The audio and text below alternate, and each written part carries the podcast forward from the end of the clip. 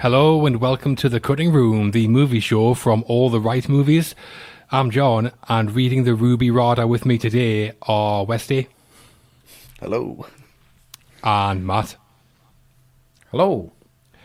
This episode is a relatively modern film. We're looking at the strangest of Swedish fairy tales in Ari Aster's Midsummer. Before we do that, though, just to let everybody know that All the Right Movies is a YouTube channel, and what you're listening to now is the audio podcast version of the latest episode of our YouTube show called The Cutting Room. The original video version, along with many other episodes and videos, is available on YouTube, so please head over to our channel to watch and subscribe. We actually started out as a podcast, and you can access our full archive of over 120 podcast episodes on our website, alltherightmovies.com, or by signing up to become an All the Right Movies patron at patreon.com forward slash all the right movies. Patrons also gain access to loads of other benefits as well, including an exclusive video episode of The Cutting Room every month, chosen by and created specifically for our patrons.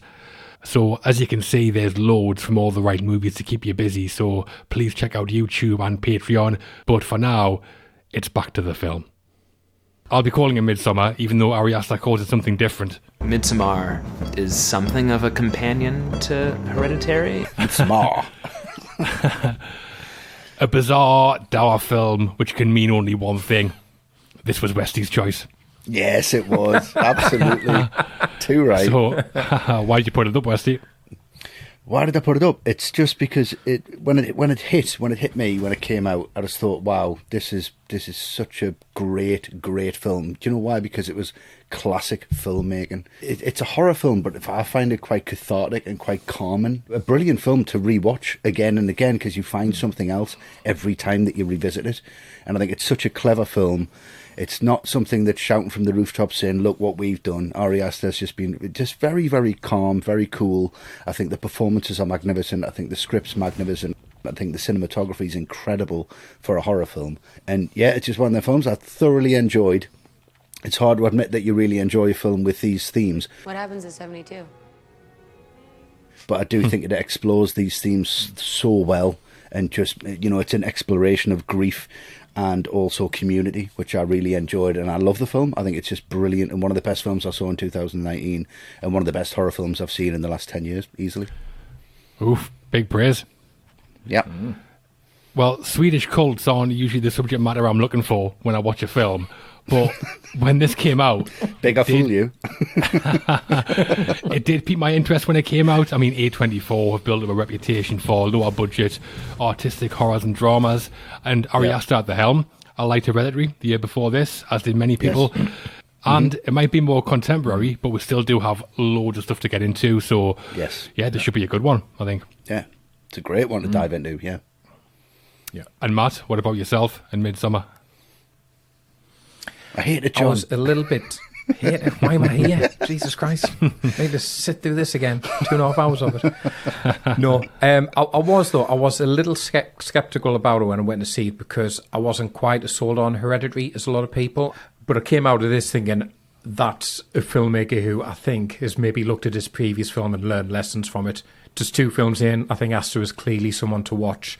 And this film, it was one of those where it got under my skin, and for days afterwards, I was still thinking about it. I was thinking about sequences, I was thinking about characters, I was thinking about, oh, yeah, maybe that actually meant that now that I think about it. Yeah.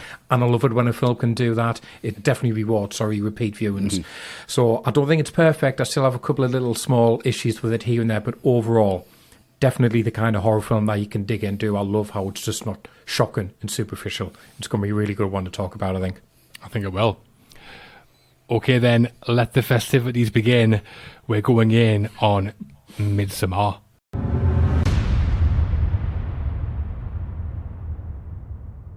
When family tragedy strikes Danny Ardor, she, her boyfriend, and his pals travel to Swedish rural town Hårga for its Midsummer Festival. What begins as an idyllic break quickly turns into a bloodbath as, one by one, the group fall prey to a violent pagan cult. That sounds fun. And it is, until it all goes a bit mental. Written and directed by Ari Aster, Midsummer was produced by A24 and stars in the lead roles Florence Pugh as Danny and Jack Reynor as her boyfriend, Christian. I went with her boyfriend, not total waste of space there, but we'll get to that. Yeah. I'm sure. That's how he starts Yeah, the yeah. film. That it's, it's the official title at the start. Yeah. Yeah. So on the cutting room, what we do is break movies down, discuss them piece by piece. So with Midsummer, we're going to be talking about the director, the writing, the cast, and our own highlights from the movie. We'll then each give the film a rating out of 10. Mm-hmm. Mm-hmm. Let's go then. Up first, the Midsummer director, Ari Aster. A young and inexperienced director in 2019, but quite big things were expected of Ari Aster. That was because his previous film, Hereditary, landed in 2018 to lots of acclaim. Yeah. There was a weight of expectation on Midsummer and Ari Aster then. So how did he do in directing the film, do we think? Matt? I think he does pretty brilliantly. Um, I think it's very, very controlled, this film. And there were definite points, first time I watched this, I wanted to laugh. And not because I thought it was silly or actually funny. It was a really nervous laughter because the film was making me feel like so uncomfortable with what mm-hmm. was going on. And I just wasn't quite sure how to take it. And it was in a way that I can't quite pin down.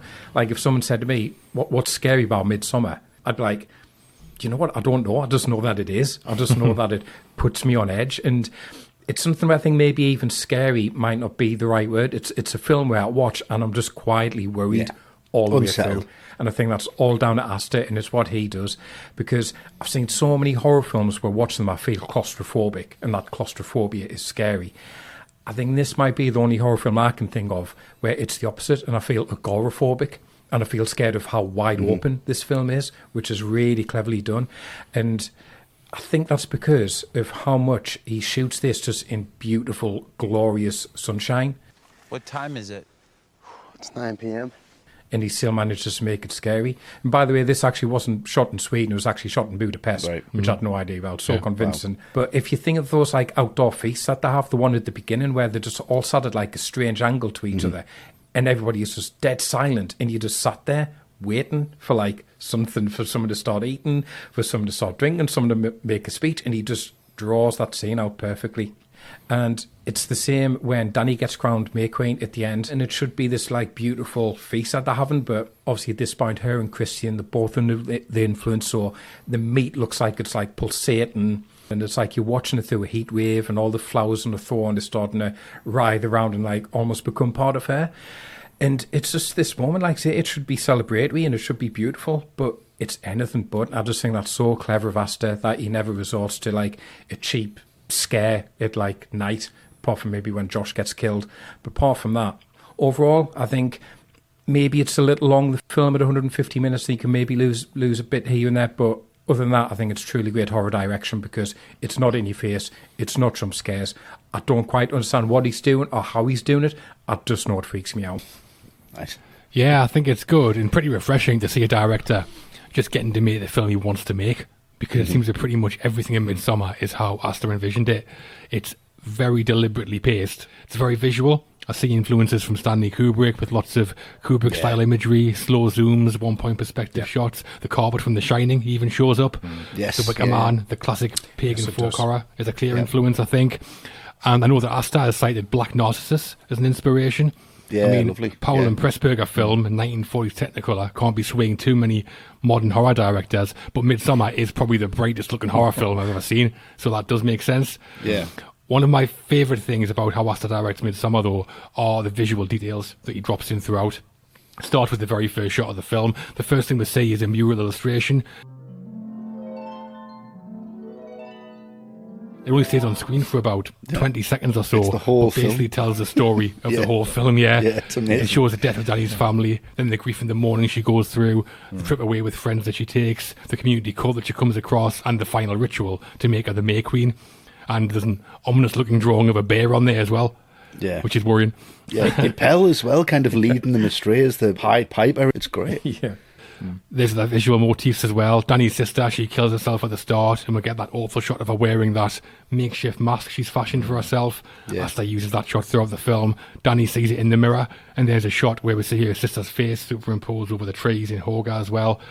Yeah, I'm a fan of Ari Aster. Very good visual storyteller. I think one of the most exciting young filmmakers out there, and Midsummer is my favourite of his as well.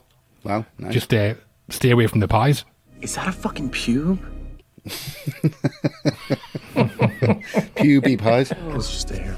Yeah, a pubic hair. And Westy, Ari Aster's work here as director for you. Yeah, Ari Aster's work here is so it's just so camera movements are, are so elegant. The the shot choices are so elegant. The way that he just he, he sets up a frame and there's just layers and there's depth and there's stories upon stories going on and depth upon depth. And I think Pawel Pogorzelski, who was the the cinematographer on this and was also the cinematographer on Hereditary, does an incredible job of just the hmm. you know the way that this is framed, the way that this looks, the use of shapes, the use of triangles, the use of color, the use of introduction to mm. people as if it's a theater. They walk through that sun. Every time the camera moves, it just feels like cotton wool. It just feels like it's so smooth and so considered. Very Tarkovsky mm. in some in some of the elements of it. I want it to go from there to there, and I want to show everything in that move, and he does. And I think honestly, this is going to go down as one of the best horror films ever made, and it's going to sit up there with The Shining. It's going to sit up there with Halloween. It is going to sit up there. Yeah, once was that- people realise. And Ari Aster, I think he's a really great visionary, a really great director. Everyone says, "Oh, this is too long, at two and a half hours." The director's cut's three hours. That's still not long enough for me. Fantastic stuff. I think the original cut was four and a half hours. The original cut was almost four hours, uh, and it's I wouldn't I wouldn't recommend it. I'll have that, no problem. Westy's right. It's just full of details. This it's the language Yeah. that the Hårga have in symbols and runes, which is called Elder Futhark and Younger Futhark. And as part of that, each character has their own symbol, and you can see that on the costume. So Danny, on her frock, she's got an R, and if you look at the rope that Christian wears, he's got a, an arrow that's pointing up. And then we're going to talk about this scene later when the elders trip off the cliff. But if you watch that scene again, when they rub the Yeah. bloody hands on the rune stone, mm. they go for two symbols, and it's the R Yeah. and the arrow. Yeah. Yeah, there's so much detail in there. The way the Hårga breathe as well. yeah. It's really Yeah. weird. Yeah. Yeah, it's really weird. Yeah, there's loads of moments where you're watching a scene play out, and in the background there's something just really weird going on. There's so mm. much detail in there. And just before Jack urinates on the on the tree, there's so much happening in the background. Watch it again. People leading all of the different animals away to the slaughter. A goat getting smashed, like a straw goat getting smashed, and they bury the head in the background, and it's just fantastic. So Ari Aster's director we seem to agree he did an excellent job on Midsummer. Yeah, fantastic job. Yes, it just definitely. seemed he made it look so easy when it's so hard to do this. It's mm. so hard. Oh, Ari Aster didn't stop at directing Midsummer. He wrote the screenplay as well. His second writer-director credit after Hereditary that we talked about, so he was a bit of an old hand by this point. But how good is the writing on Midsummer, Westy? I've read the screenplay, believe it or not, and I know you believe it, but it's. Um, I do believe it. Of course you do. and every detail that you see on screen is there, and I think the writing is right there on the screen. It takes you through. Every character is relatable. Every single trait that they have as a character is explored and then punished. It's it's great, and just how clever it is that you've got the four deaths. And I've read a great theory that it's earth, air, fire, and water and you know you've you've got Josh and he's got his, his legs sticking up out the soil so they bury him so he represents earth. Mm-hmm. And then you've got the air element which is Simon who's been flailed which is like still breathing so he mm-hmm. represents His air. lungs, yeah. yeah. And then you've got um, water which is Connie and she's obviously been drowned but you hear her shout mm-hmm. three different times and it's exactly the same then you've got Mark, who obviously represents fire. He's just stuffed like the scarecrow and then set on fire. So it's you've got all of these elements where you can read so much into this film. I just think the writing on this, the direction on this, everything about it, I just love it, and I'll I just keep coming back to it, and I just find it an absolute joy. Even this subject matter, I just find a real, real joy, and the writing is just above and beyond what he should be doing at the age he is. To be honest, it's incredible. Yeah, I think the writing impresses in a few ways. The characters are all well drawn out, and the dynamics between all the characters feel very real and really well observed. Yeah. It explores some interesting themes grief, trauma, rebirth. I think the most interesting part of the writing, though, is the way Danny is written as the protagonist, specifically her character arc. Mm. I mean, typically, protagonists drive the narrative. That's my family, Kate. It's not me. The decisions they make affect the plot, which in turn affects them, and that goes on, making the character change bit by bit. Here, though, Danny makes one decision in the entire film, and it comes in the final few minutes. The rest of the time, she's very passive. Yeah. The reason she's so passive is Christian. Mm. She's worried he's, he's going to break up with her, so she doesn't challenge him at all, which he takes advantage of, and this then filters across her whole life. And then when the cult starts to take hold on the group, the other characters distance themselves, unintentionally really, but they distance themselves by studying them. But because Danny's so passive, she's taken in by all of it. Mm.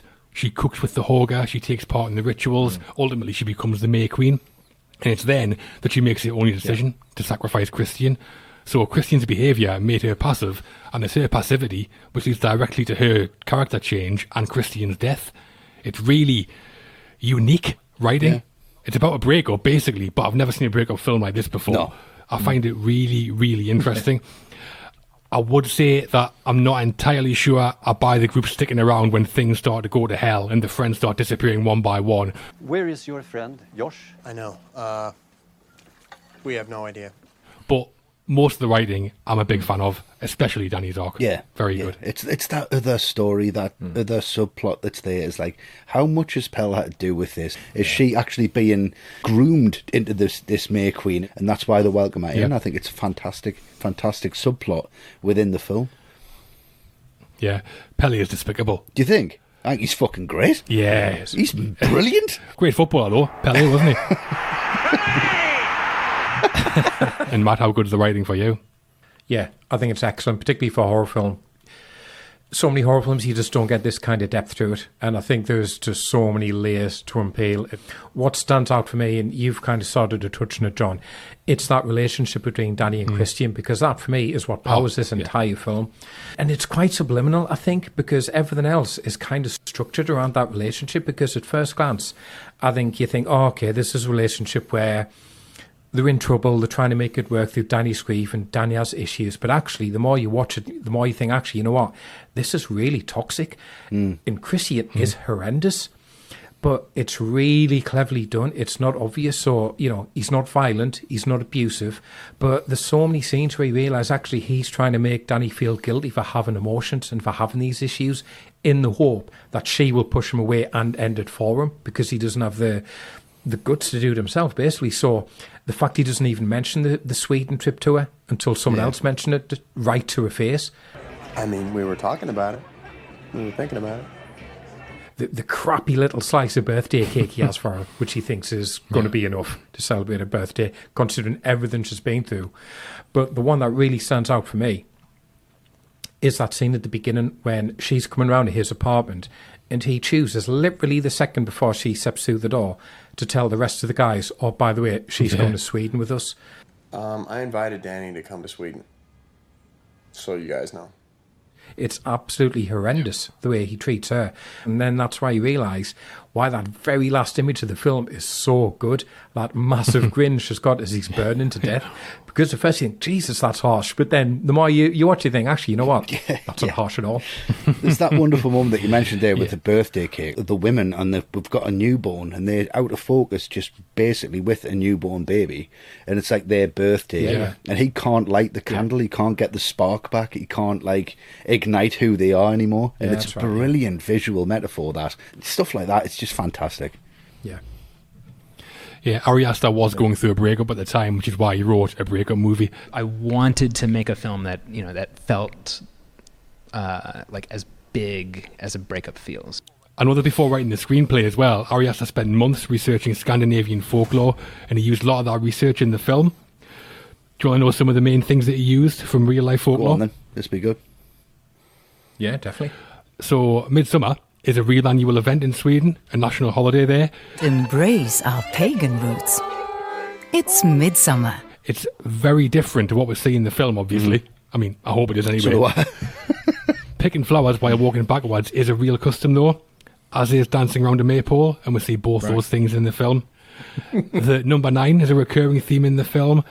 Pelle explains to Danny about how the life cycle of Hårga people is based on the four seasons. The age each season ends at is a multiple of nine, and the festival is celebrated every 90 years. Yeah.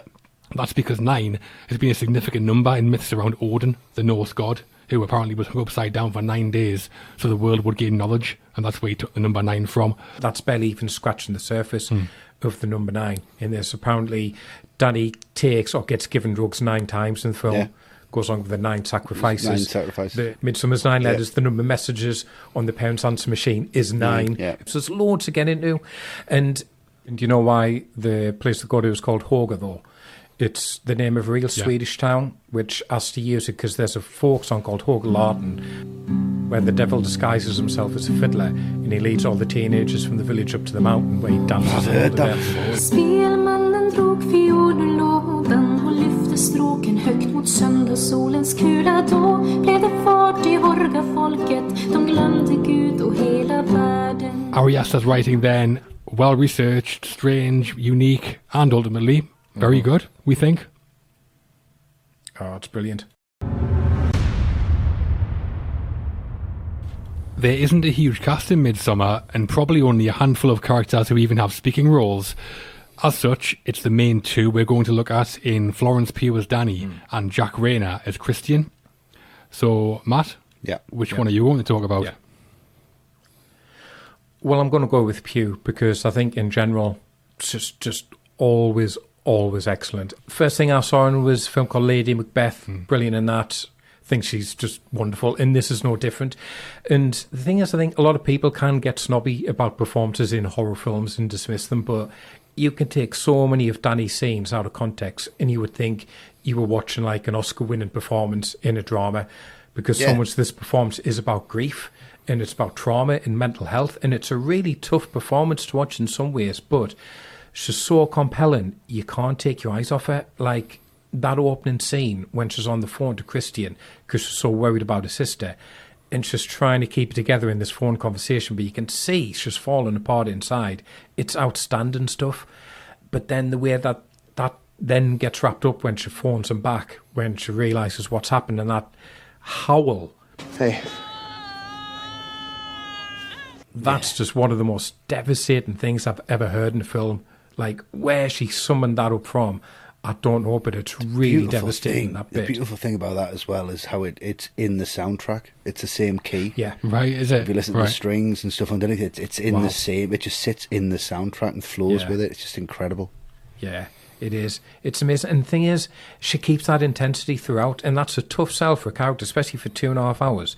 But she always keeps Danny human and relatable and sympathetic. All the guys she travels with, you can tell they're all sick of her. You know, even Christian doesn't really want her there, but we never are as an audience, and I think that's because of what Pugh brings to the world. Yeah, Yeah. I'm a massive fan anyway, but this really excellent top Yeah. draw I mean, performance. the, the way it's written, that could so easily be an annoying performance. If you It don't really could. buy into her performance, you are fucked. This film, the whole film's fucked. Yeah. basically. Yeah. I think she's just incredible in this. Absolutely is. incredible. And Westy, who are you going to talk about in the cast?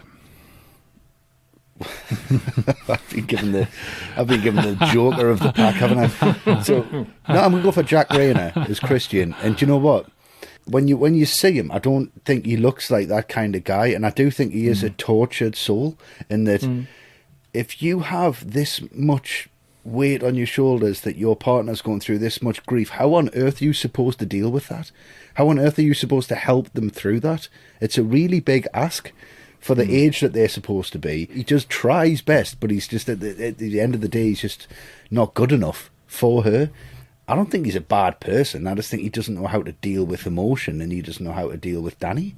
But it is Jack Reynor's performance in this. He had some suggestions. You know what? He, he comes away from that sex scene and he's supposed to leave in the same robe that he came in at. And he's like, no, I'm going to I'm gonna go out naked and vulnerable because there's so many female characters in horror films who've been like Last House on the Left he watched and saw that how vulnerable and, and naked all the female characters weren't stripped back. He's like, it's about time that a male character was treated like that. He, he nails it. It's great. Yeah, I cannot stand Christian. I think he's well written. there it is. No. I've really tried there, didn't I? Say, Yeah, really I, I nuanced agree, take on the character. John comes steaming in. I can't stand Nah, that piece of shit. arsehole. no, I do think he's well written, and Jack Reynor portrays him well. I don't like him at all, though. He's not evil or twirling his mustache. He's just a selfish asshole. The scene where Danny confronts him about Yeah. booking a holiday without telling her, and she ends up apologising to him because he throws his toys out the pram. I'm not trying to attack you. It I'm not. really feels like you are. Well then, I, well then, I'm sorry. He's just immature. He's just immature. He's just a baby, man. He's just a kid. And that's He's the whole same point. age as the rest of them, and he's a total arsehole. John is not budging on this. He's not. That's So- it. I agree with you. good writing, good acting, but not a good guy. Good riddance. good riddance, yeah. There is a wider cast in Midsummer, like we mentioned. William Jackson Harper as Josh, Will Poulter as Mark, and Vilhelm Blomgren as Pelle are all memorable. Our two leads, though, Yes. Jack Reynor and I think especially Florence Pugh, very good lead performances. Yes. Mm-hmm. Absolutely Knock it the integral. There's quite a few memorable moments in Midsummer. Emotional, shock horror, jump scares, really weird. It's all in there. And it's some of those moments we're looking at now to talk about our highlights from the film. Matt, Yep. we know what your highlight is, don't we? Mm-hmm.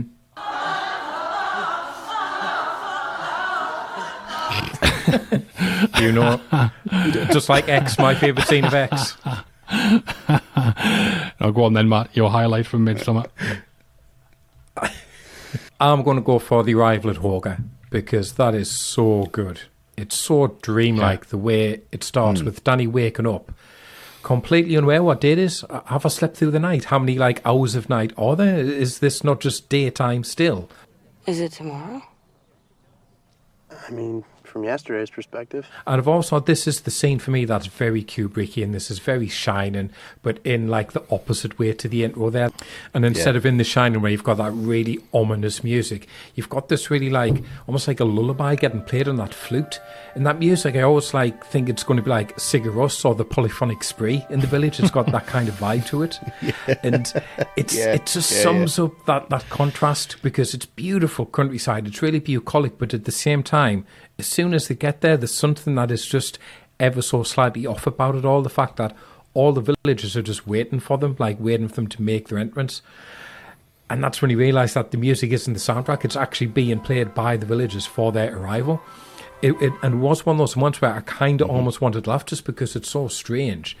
And even the barns in the background, they've got like really sharp, acute angles for the roofs, Yeah. and even that looks wrong. So everything about this is just throwing you off slightly. It's like that just doesn't look quite like how it should, and it's starting to freak me out a bit. And it's so well done. It has this even like a Wizard of Oz type of quality too, where instead of the, the yellow brick road, you've got Yeah. the the path of the yellow flowers that they walk along.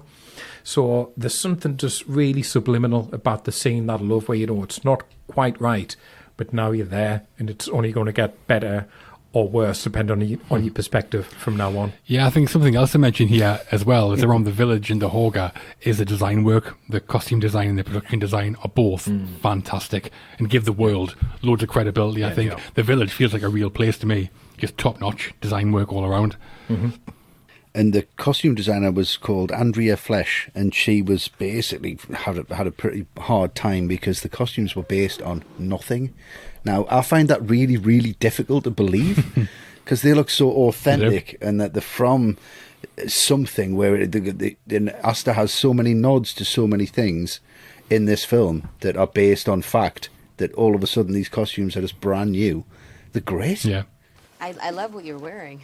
My frock? Uh huh. Yeah, quite girly. A nice detail in the clothing actually is how Danny's clothes reflect her arc. She wears baggy, ill-fitting clothes most of the film, and the first time she wears something that actually fits is the Yeah. first time she wears a dress made by the Hårga. Which is like a visual way of showing that she fits in with the Hårga Uh-huh, yeah, better than with yeah. Christian. And then the Hårga, as it goes, start the colour starts to change, goes from blue to red as people start dying. Yeah. So there's a lot more of red in the palette, which kind of it's brilliant. Just like just it's so subliminal and so creepy. Hmm. You just think, why is this scary? It's just it's so good. And Wesley, what's your highlight from the film? My highlight from the film is when it all starts going tits up. And it's just a really, really shocking moment. Do you not think that she looks really, really like Danny though? What's the reason behind that? But they look so similar, and I think there's a there's a fan theory where she wasn't of the age, but she kills herself just to make room for Danny coming in as the new May Queen, which I love that as well. I think that's Right. fantastic. And she dies immediately, but the guy doesn't. He suffers. Oh, awful. So she was meant to go first. When that happens, it's the reactions. It's the reactions of the cast or every single member. You don't even need to see it, but you do see it. And I think Aster does that really well, and he does it in broad daylight. And you see the falls, bang, bang, and then when they walk over with Mallet, and it's just um, that that audio. It's the chance to do sound it. it makes. It's it's the sound, yeah, it, and above everything else, and you just see everything, and he's just it's unabashed, and it's just when that body's getting burnt, and you see the face caved in, and it's like, well, Mm. yeah, this is this is midsummer. Welcome to it. You're in for the ride now, and you're like, Jesus Christ, what's this like an hour into the film? Yeah. It's like I've got another hour and a half of this. What on earth's going to happen? I love the way that Aster pulls you in with something that's so repellent that it should push you out, and it definitely doesn't. Yeah, so this is what happens to the Hårga when they reach the end of the winter part of their life. I mean, I've no idea why you'd watch this happen and not get the hell out of Dodge immediately. But fine. but we talked before about how parts of the festival are taken from real life, and this cliff jumping ceremony is too. There was a practice in Norse mythology called Ättestupa, where in certain cultures the elderly were expected to sacrifice themselves for the good of the village, and they were often killed by being hurled from cliffs. And it's based on that, basically. Yeah, there's another bit of research though, which I love, which is uh, to do with the death of Simon, and he's the guy that Christian finds in the barn. He's hanging from the ceiling, gonna and he's forget. got flowers in his eyes, his lungs are being pulled out through his back. Well, yeah, that's you know, one scene never forgotten, but that's something else from Old Norse mythology called the Blood Eagle, where, as you see with Simon, they get laid on the front, ribs get separated from the spine, and then the lungs are pulled through to create a pair of wings. Savage, these old Norse poets, Vikings. weren't they? well, like, Yeah, I I know, know, right? I know that in the original script as well, Simon was hung by his Achilles and had horseshoes nailed to his feet. And Christian found Josh in the barn as well, with his guts hanging out. But I mean, either way though, seeing Simon strung up is some nice respite after watching Christian run around naked for the last five minutes. Definitely don't need that. Really, it's a fact that he's still breathing. It's so subtle. Oh, yeah. It, oh, What a way to go! What a way to go, man. Bloody eagle. Jesus. well, for my highlight, I'm going for the climax. Not that climax, the climax of the film. It's the final ritual, and sacrifice is required. Danny finally makes a decision. Christian gets trussed up in a bear's corpse and burned alive. I mean, I'm using the word highlight pretty loosely here because it stayed with me for about a year after I saw it. I know that Yeah. Ari Aster said that he doesn't see Midsummer as terrifying. He sees it as disturbing. And disturbing, I think, is the perfect word. Hmm. It's disturbing when one of the Hårga is pushing Connie's corpse in a wheelbarrow. It's disturbing when one of them comes in with Mark's corpse stuffed with straw and it's light as a feather. It's disturbing when the two Hårga, Ingmar and Ulf, they're called, are told they won't feel pain or fear, and they quickly find out that's far from true. It's most disturbing of all, though, watching Christian. Paralysed in the wheelchair, paralysed lying on the table, paralysed in that bear suit. The only thing that he can move is his eyes, and they're all over the place. He's like Michael Corleone in that restaurant scene in The Godfather. And to be honest, I'm just glad that it all happens to someone who I don't like much, because if I thought Christian was a great guy, this would be traumatizing, and I wouldn't be able to watch it. But it is a Yeah. great ending, Yeah. massively, massively memorable, and one of the most talked about film endings of recent years, I think, without doubt. Yeah, Yeah. I think so. One thing I love about that ending, though, is how it's been foreshadowed in um, all the New York scenes at the beginning of the film. So, one is when Danny's parents are in bed just before they, they succumb to the fumes. There's a photo of Danny on like a bedside table, and there's a bunch of flowers above her. So that looks like the crown she's going to wear at the end of the film as the May Queen. And then in another apartment, there's a photo of the Scarecrow from Wizard of Oz. And Yes. obviously, quite a few characters end up stuffed with Yeah. straw at the end of the film. And then there's that massive painting, which is by a Swedish guy called John Bauer. It's called Poor Little Bear, mm-hmm. which shows a girl in a crown with a bear. And that's obviously Danny and Christian at the end of the film. So loads of great Yeah, foreshadowing. poor little bear is right. Jeez. also in Hårga, when Christian's waiting to talk to Siv, one of the leaders, there's a picture of a bear on fire on the wall if you notice that. Yes. Yeah, yeah. Yeah. And earlier we Yeah. see the Hårga playing a game called Skin the Fool, and then when Mark is killed, they weigh his face, and his corpse is wearing a jester's hat. So they did skin the fool. And that guy's naked as well, which is really weird. And the guy, apparently, is, according yeah, to Ari Aster, who killed him, was Pelle, who, who hit him with the hammer. Yeah, I think if you watch it fact frame that he by tried to frame, trade them and that was there's a frame where you can see do that. Pelle sitting in the corner. Yeah, he's apparently, hiding. Yeah. And have you noticed um, when the when she's crowned the May Queen? Did it, did you notice our, our parents coming through and our sister in the crowd? also yeah, mother, they're in yeah. there. Yeah, Yeah, our mum comes through and looks at her, which again is a wonderful moment. Yeah. Not hit home, but just there if you really look for it. Yeah. So a benefit of being in All the Right Movies Patreon is that we'll answer your questions on the show, and one of our patrons has a question on how the film ends, specifically regarding Danny. The question comes from Andy Freeman. So here's Andy. Hello, all the right movies. Greetings from the States. This is such an interesting film, and I often think about the scene late in the movie where Danny is sobbing, and then the women come around her and match the rhythm of her sobs. It's a moment of real beauty and physical empathy in the middle of some serious darkness. And it goes a long way towards explaining why Danny makes the choices she makes at the end of the film. My question is Is Danny finding true community here, or is she being brainwashed? Thanks. Thanks, Andy. So it's this moment that Andy's talking about. What do you think, Westy? Uh, it's a, it's a tough question because like is being accepted into a society is that not a form of brainwashing? It's just what you want to believe anyway. And what these people do is they mirror everything. There's mirrors all the way through the film. Yeah. Through there's a mirror when she's talking to Christian at the start. Even the table is mirrored. And for me, I don't think it's brainwashing. I think it's just what you want to choose to accept to be your reality. And whichever society that is, that's where you live. And I'm glad that Danny has found this one because I think this is perfect for her. It's exactly what she needs. Westy, I think you want to be part of the Hårga, don't you? I fucking do like sex with old ladies and dead at seventy two. Fucking bliss. And Matt, and Matt, how's this scene play out for you?